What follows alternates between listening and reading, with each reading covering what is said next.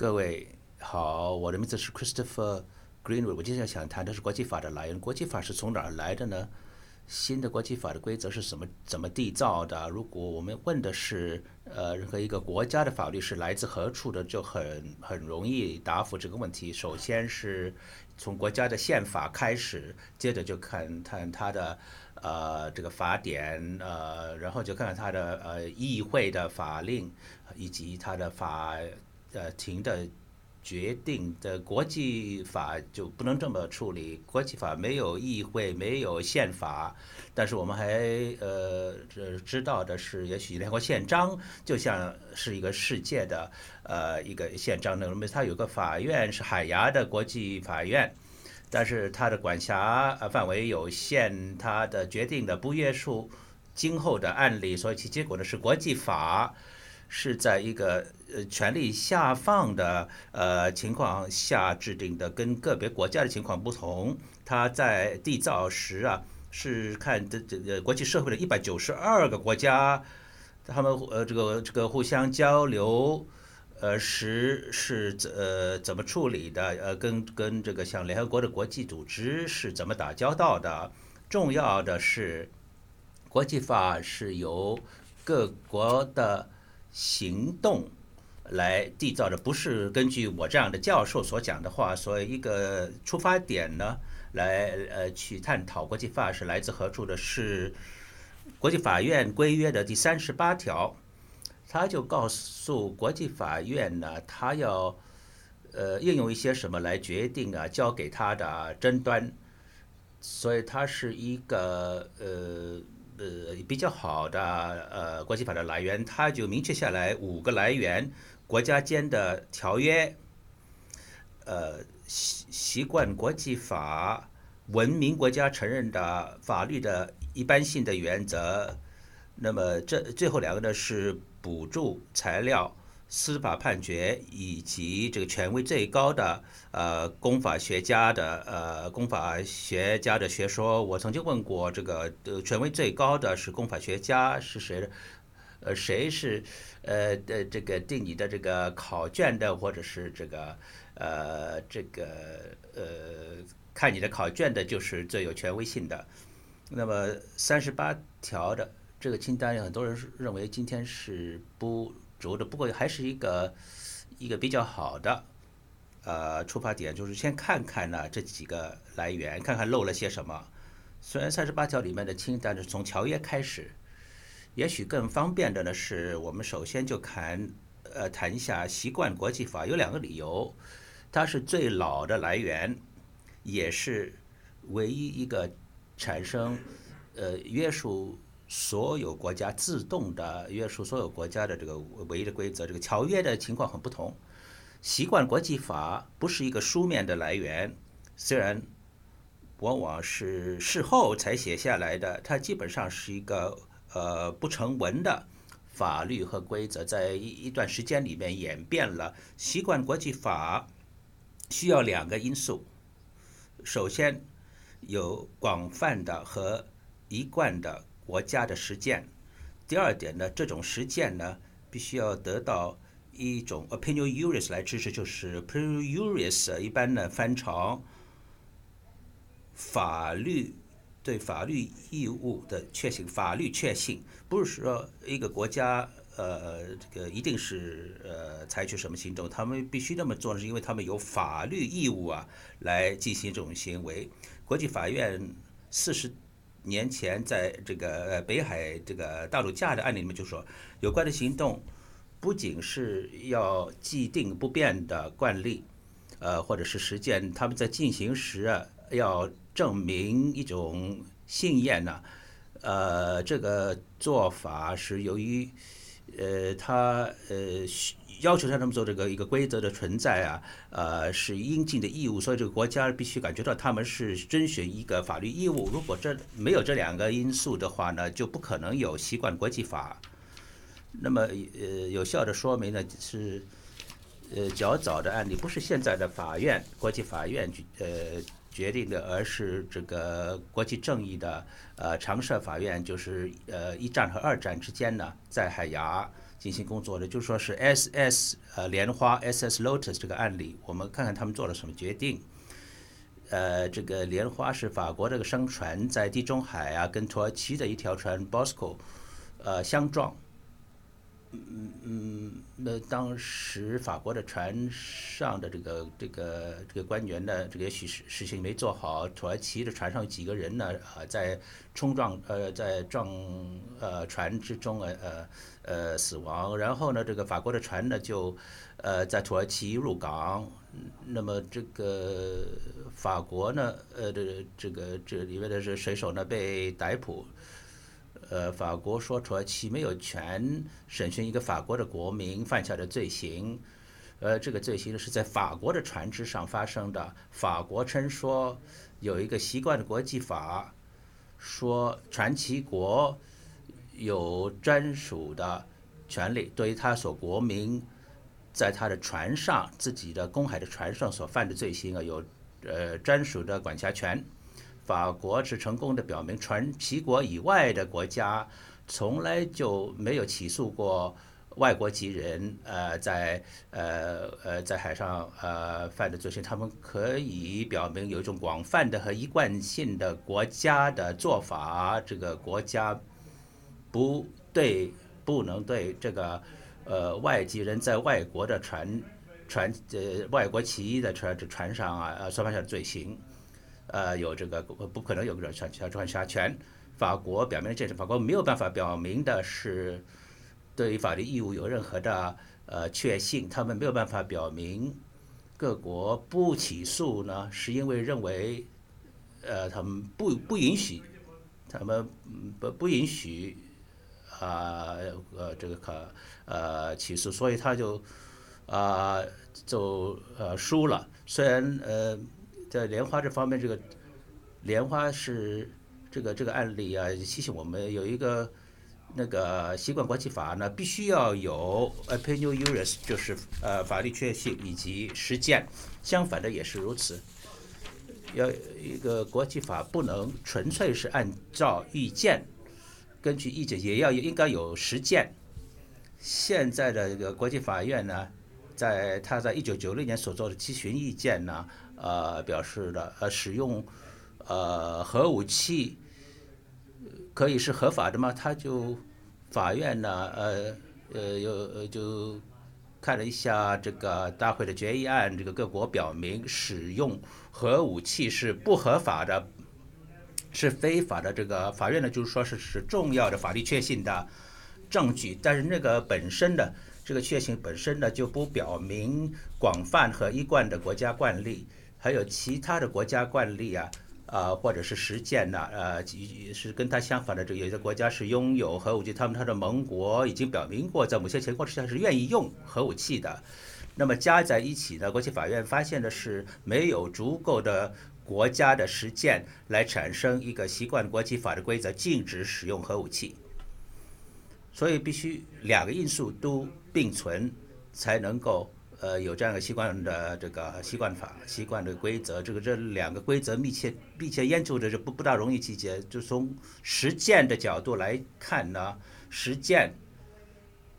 是这个国家的实践的整体，不是有些人所说的，呃，这个国家的外交部，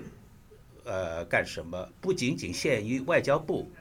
干什么，它也包括国家的议会干什么。呃，他的通过的立法是怎么样的，以及他的法院、法庭，呃的决定或者呃这个裁决，就是说要看看有没有习惯国际法。呃，如果是关于一个沿沿岸国控制捕鱼这一方面，这个那么他的实践呢，沿海国的这个这个呃实践呢，就看这个这个政府所做的声明，就说坚持对这个海海域的这个控制，还有这这个国家通过的。呃，依法通过的法律，这个渔业这个法令就是两百万的呃两百里范围内的的情况，还有这个呃这个就是说是破坏渔业法令，呃呃的这个外外籍渔民有没有被被这个起诉？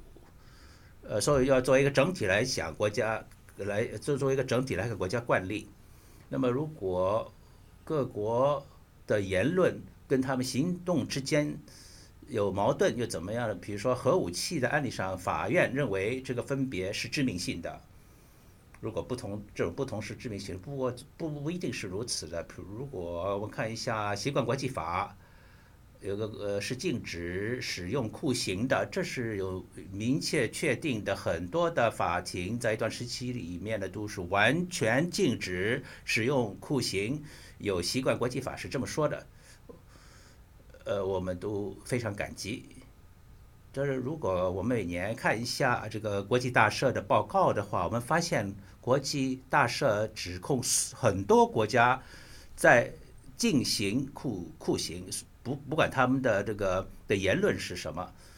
呃，那么是不是有广泛和一贯的国家的实践呢？其实是有的。理由是，任何一个国家称说有权进行酷刑，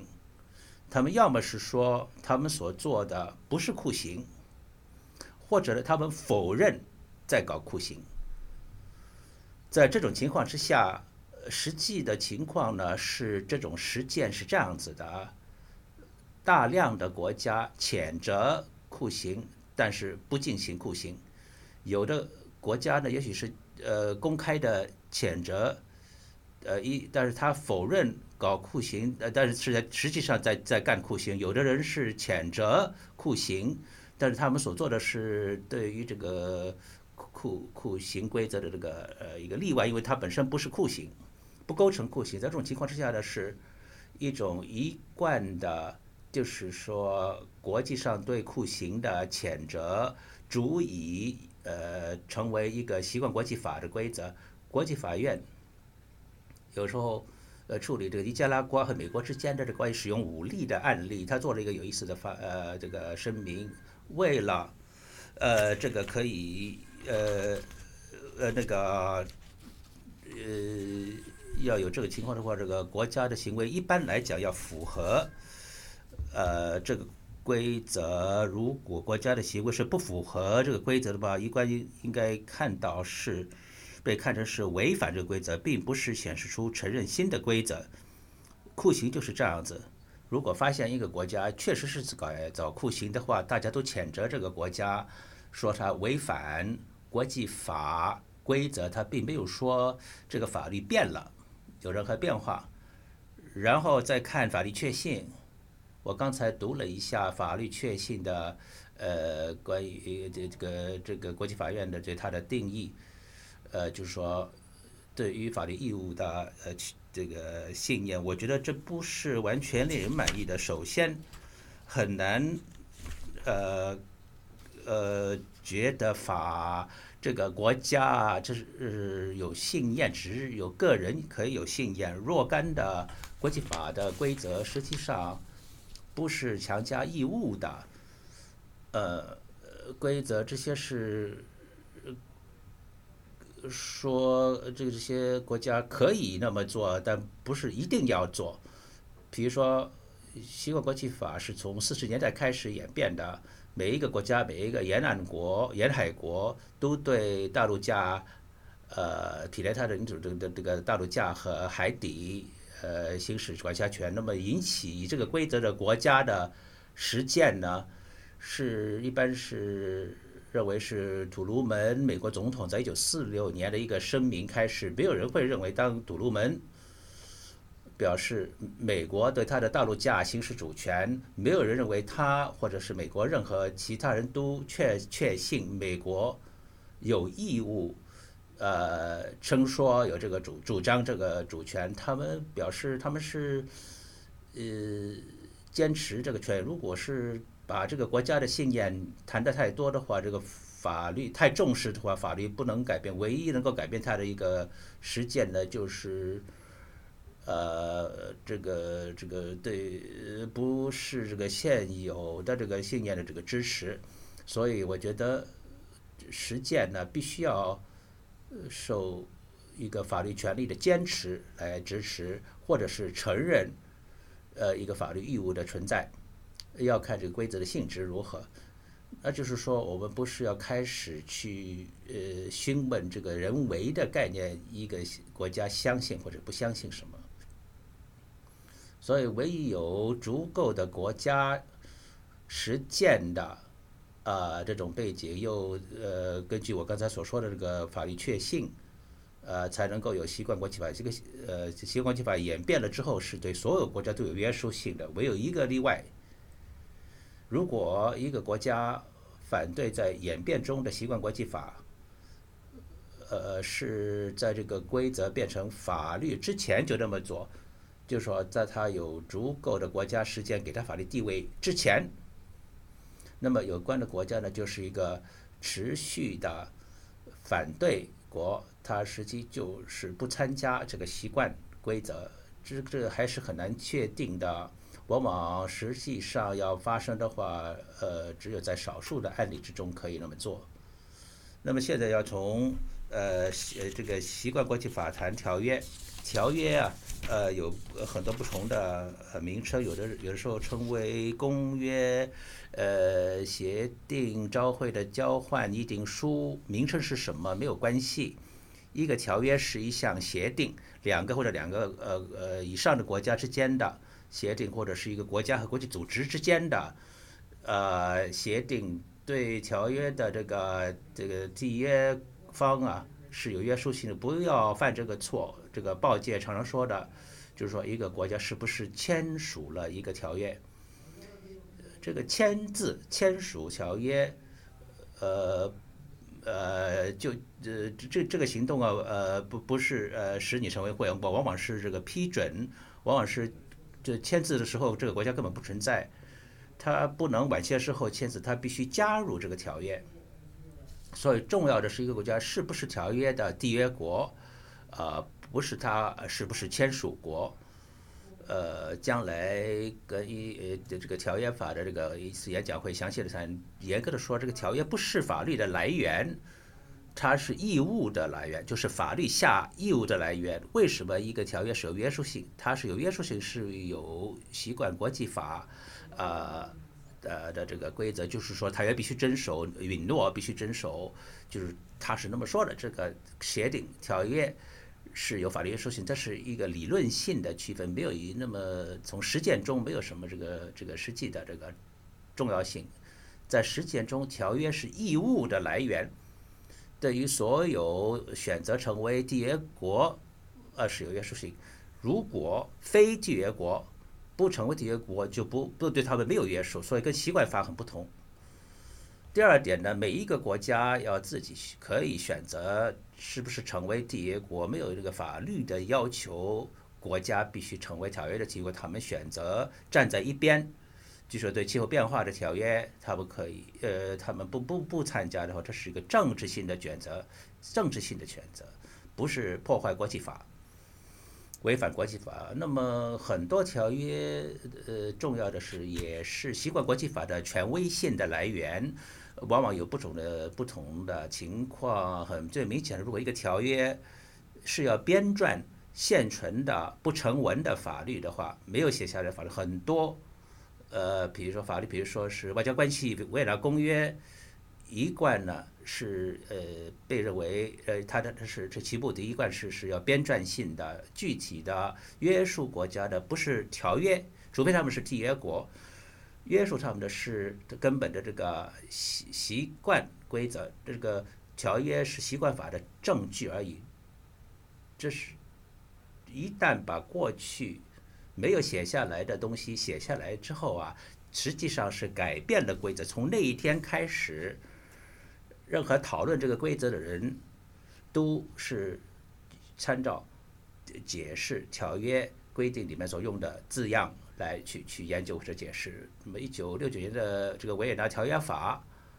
呃，这个这是国际法委员会进行了详细的研究，导致这个条约条约，呃，开呃只有一半的。国家是缔约国，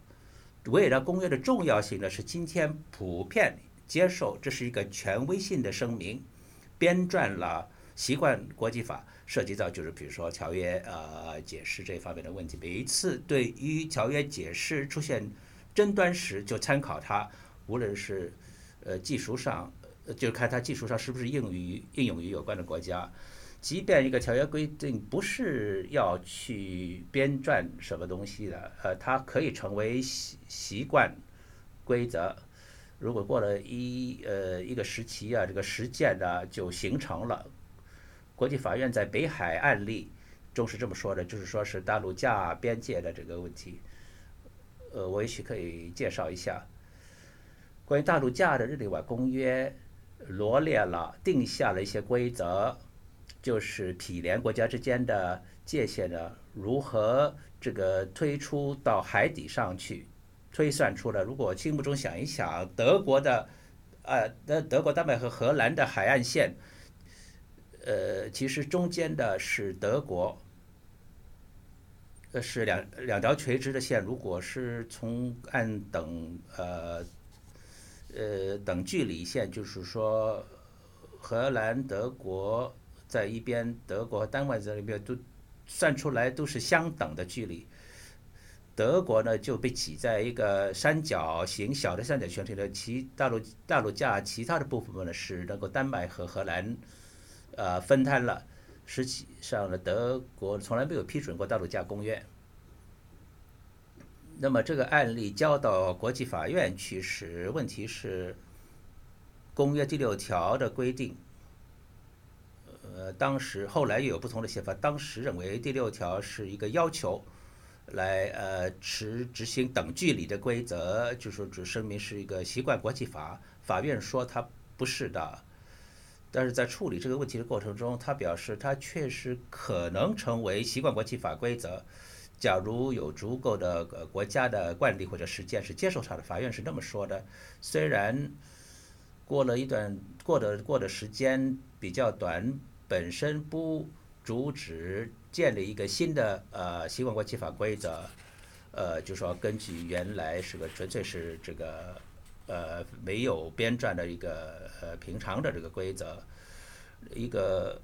不可或缺的规定，就是在这个这这个不论多少短的时期中，国家的实践，特别是那些受因利利益受特别影响的国家的实践，应该是广泛，而而且几乎是统一的。呃，就说就这个引用的规定而而来来讲是这样子。如果所有的国家的行为都是好像第六条对他们有约束性的话，那么第六条的规定就会成为习惯的一部分。但是没有这样的证明，没有的证据，他们是这么做。那是德国呢是成功的，啊，荷兰和丹麦呢就输了，呃，输这个的输了这个呃官司。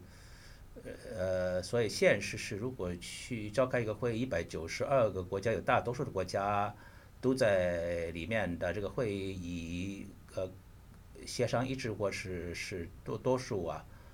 呃，极大的多数商定的一个条约，就是这本身就是个重要的国家呃实践呃的例子，就会能够大大推动这个规则成为习惯国际法。呃，比如说大量的条约，比如说恐怖主义了、武装冲突的法律、缔造呃法条约的这个规则，都是在这个基础上啊，成为习惯国际法。条约和习惯也许是国际法的最重要的两个来源，另外有三个是三十八呃条所说的文明国家承认的一般的法律原则，这是第三个来源。文明呃，这个国家呃，今天就就对对他这个不不要不要太重视这个。我们假定所有国家都是文明的，那么国际法想做的呢是有时候借用一个概念，借用呃主要的国家呃法系共同的，比如说是巴塞罗那呃轻眼公司、轻影公司的案例。这个法院要处理的是一个公司，就是巴塞罗那 Traction 呃牵引公司。它的大这个大部分的业务呢是在巴塞罗那，但是呢是在加拿大注册的，呃，但是这个那个股东的大部分是比利时人。这个法院呢是说，根据国际法，一个公司是一个单一的呃法人，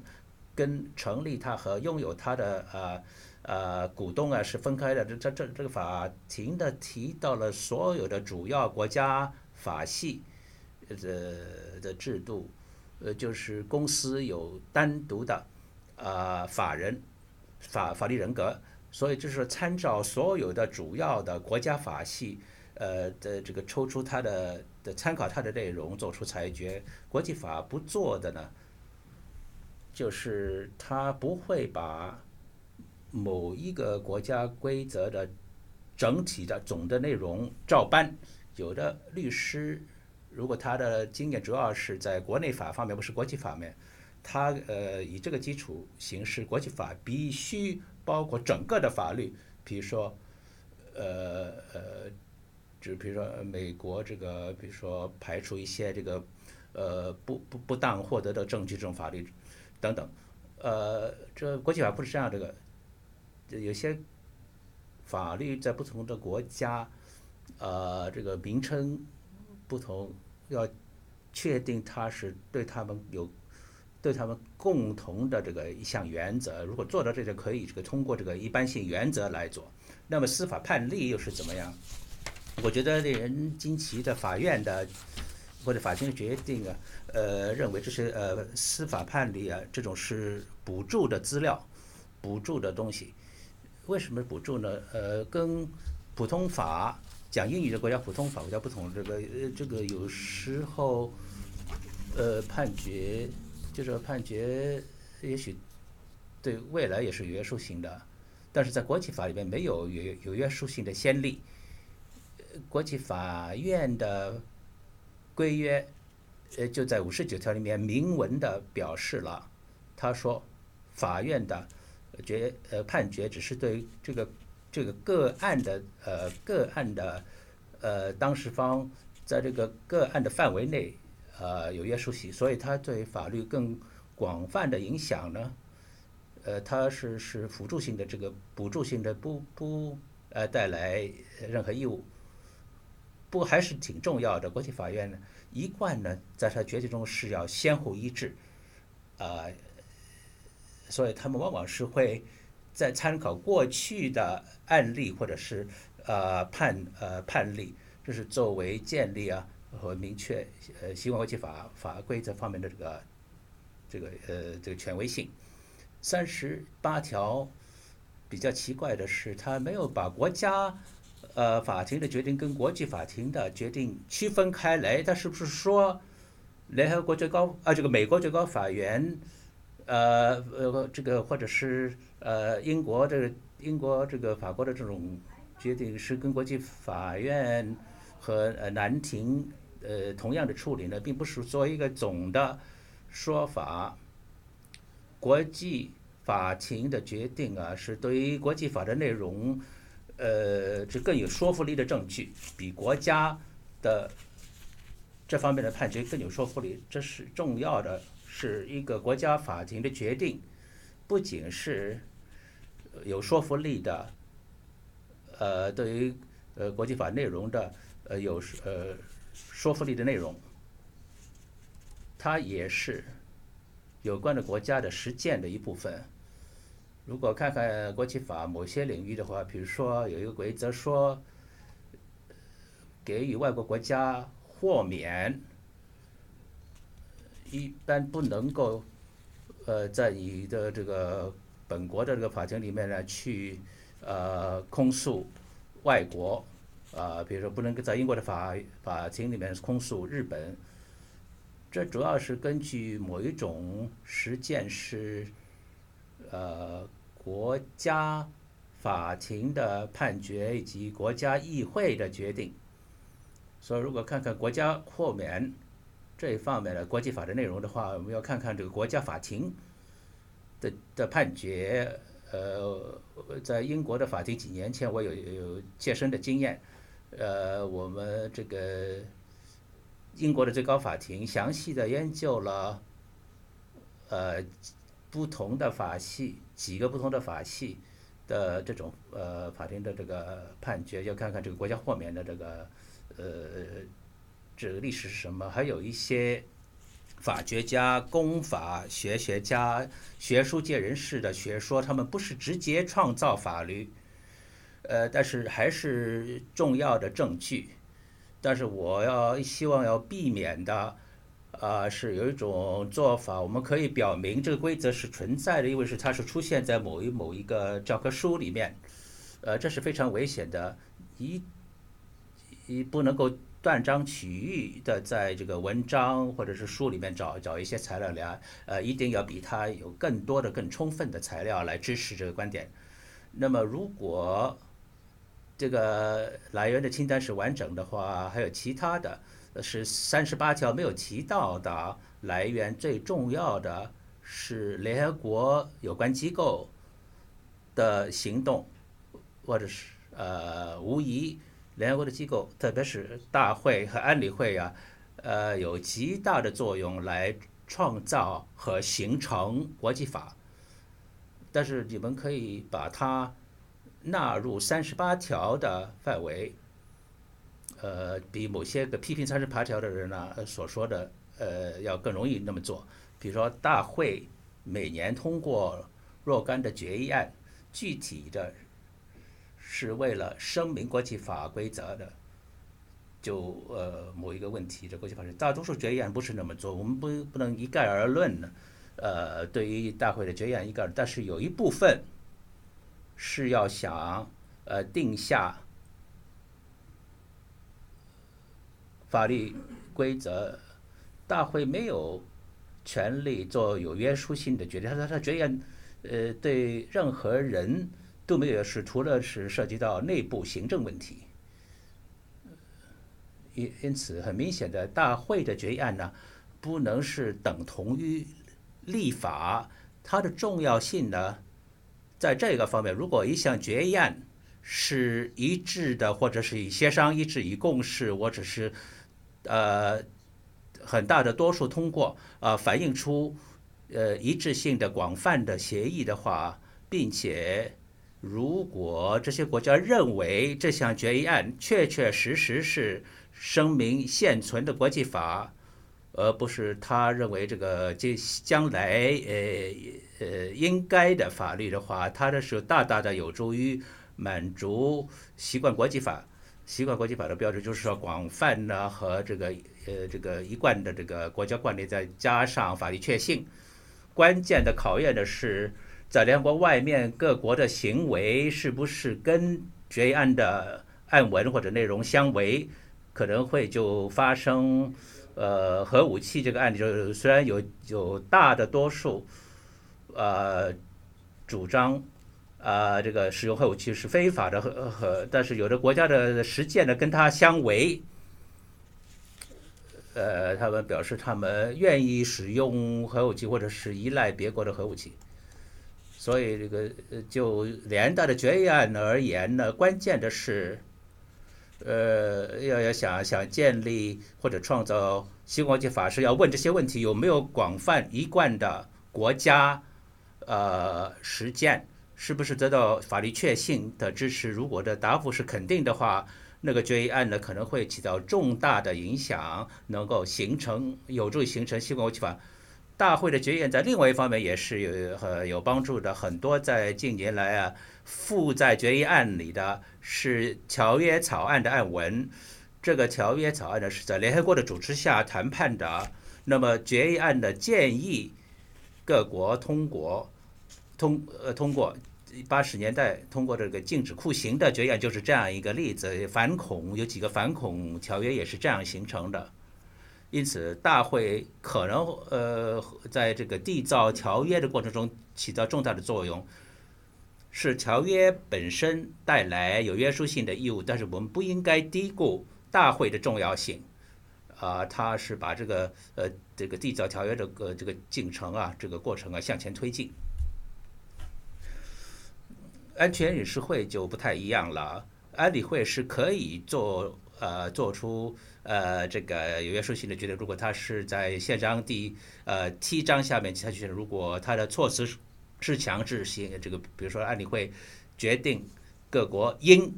这么做这么做，他那就是说是想呃对对所有的联合国的会员国都赋予这种义务。宪章二十五条规定，所有联合国的会员国都同意执行安全理事会的决定。再者，这个。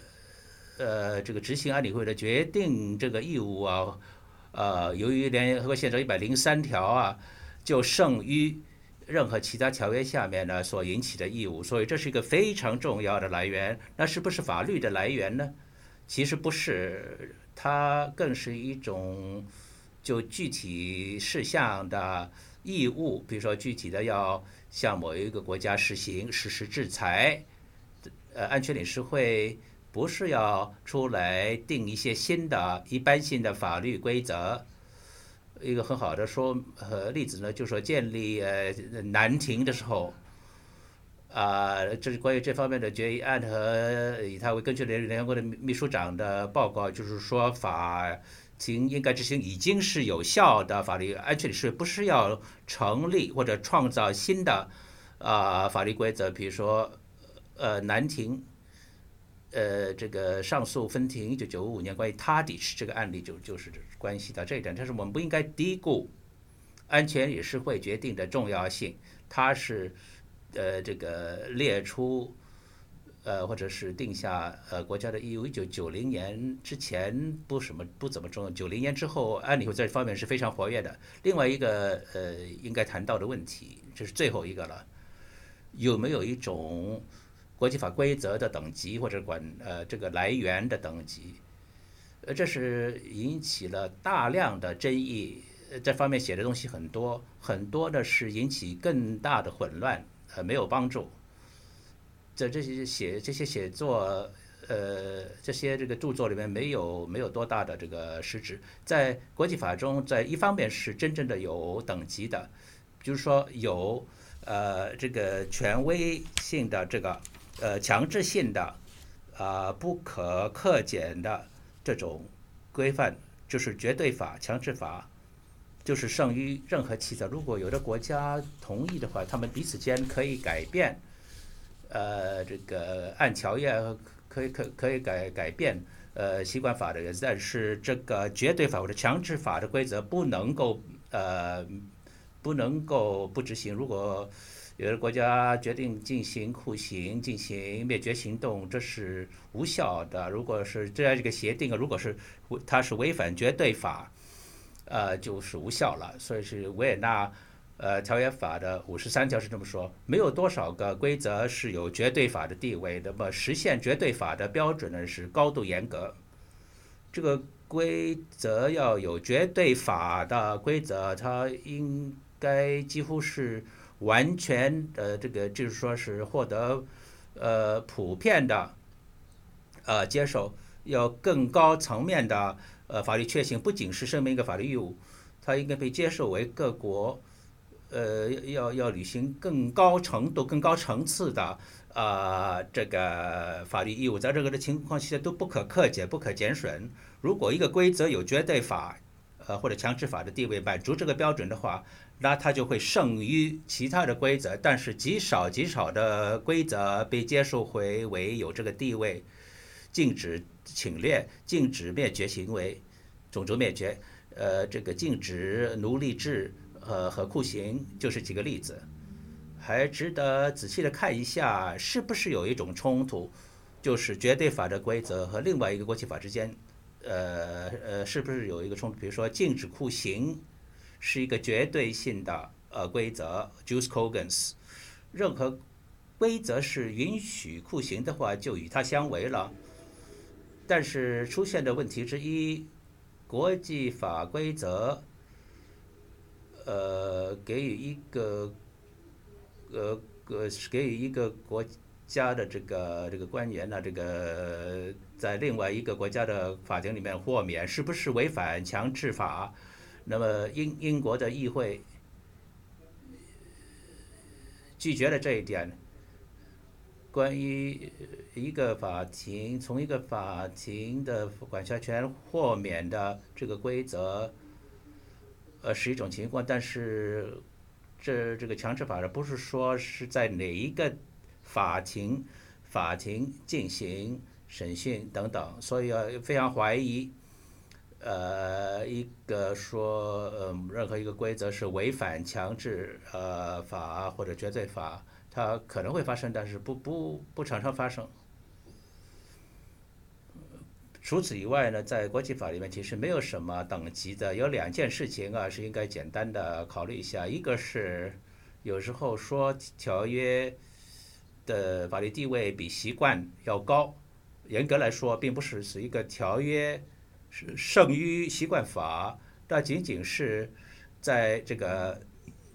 条约的缔约国之间是如此，它不能改变其他国家的权利和义务。因此，两个国家可以通过条约彼此间商定，他们彼此间把一个习惯法的规则放在一边，只要它不是呃绝对法，但是它不能够啊呃把这个习习呃这如果是第三方的话，如果不是条约的缔约国，就不能把这个第三方的这个义务啊放在一边。一百零三条宪章一百零三条一百零三条规定，宪章下的义务。胜于任何其他条约下的义务。今天普遍接受也胜于根据习惯国际法下面的义务，但是宪章呢占有特殊地位，是呃全世界每一个国家都是宪章的缔约国，所以它这个创造的呃义务是性质非常特殊的。虽然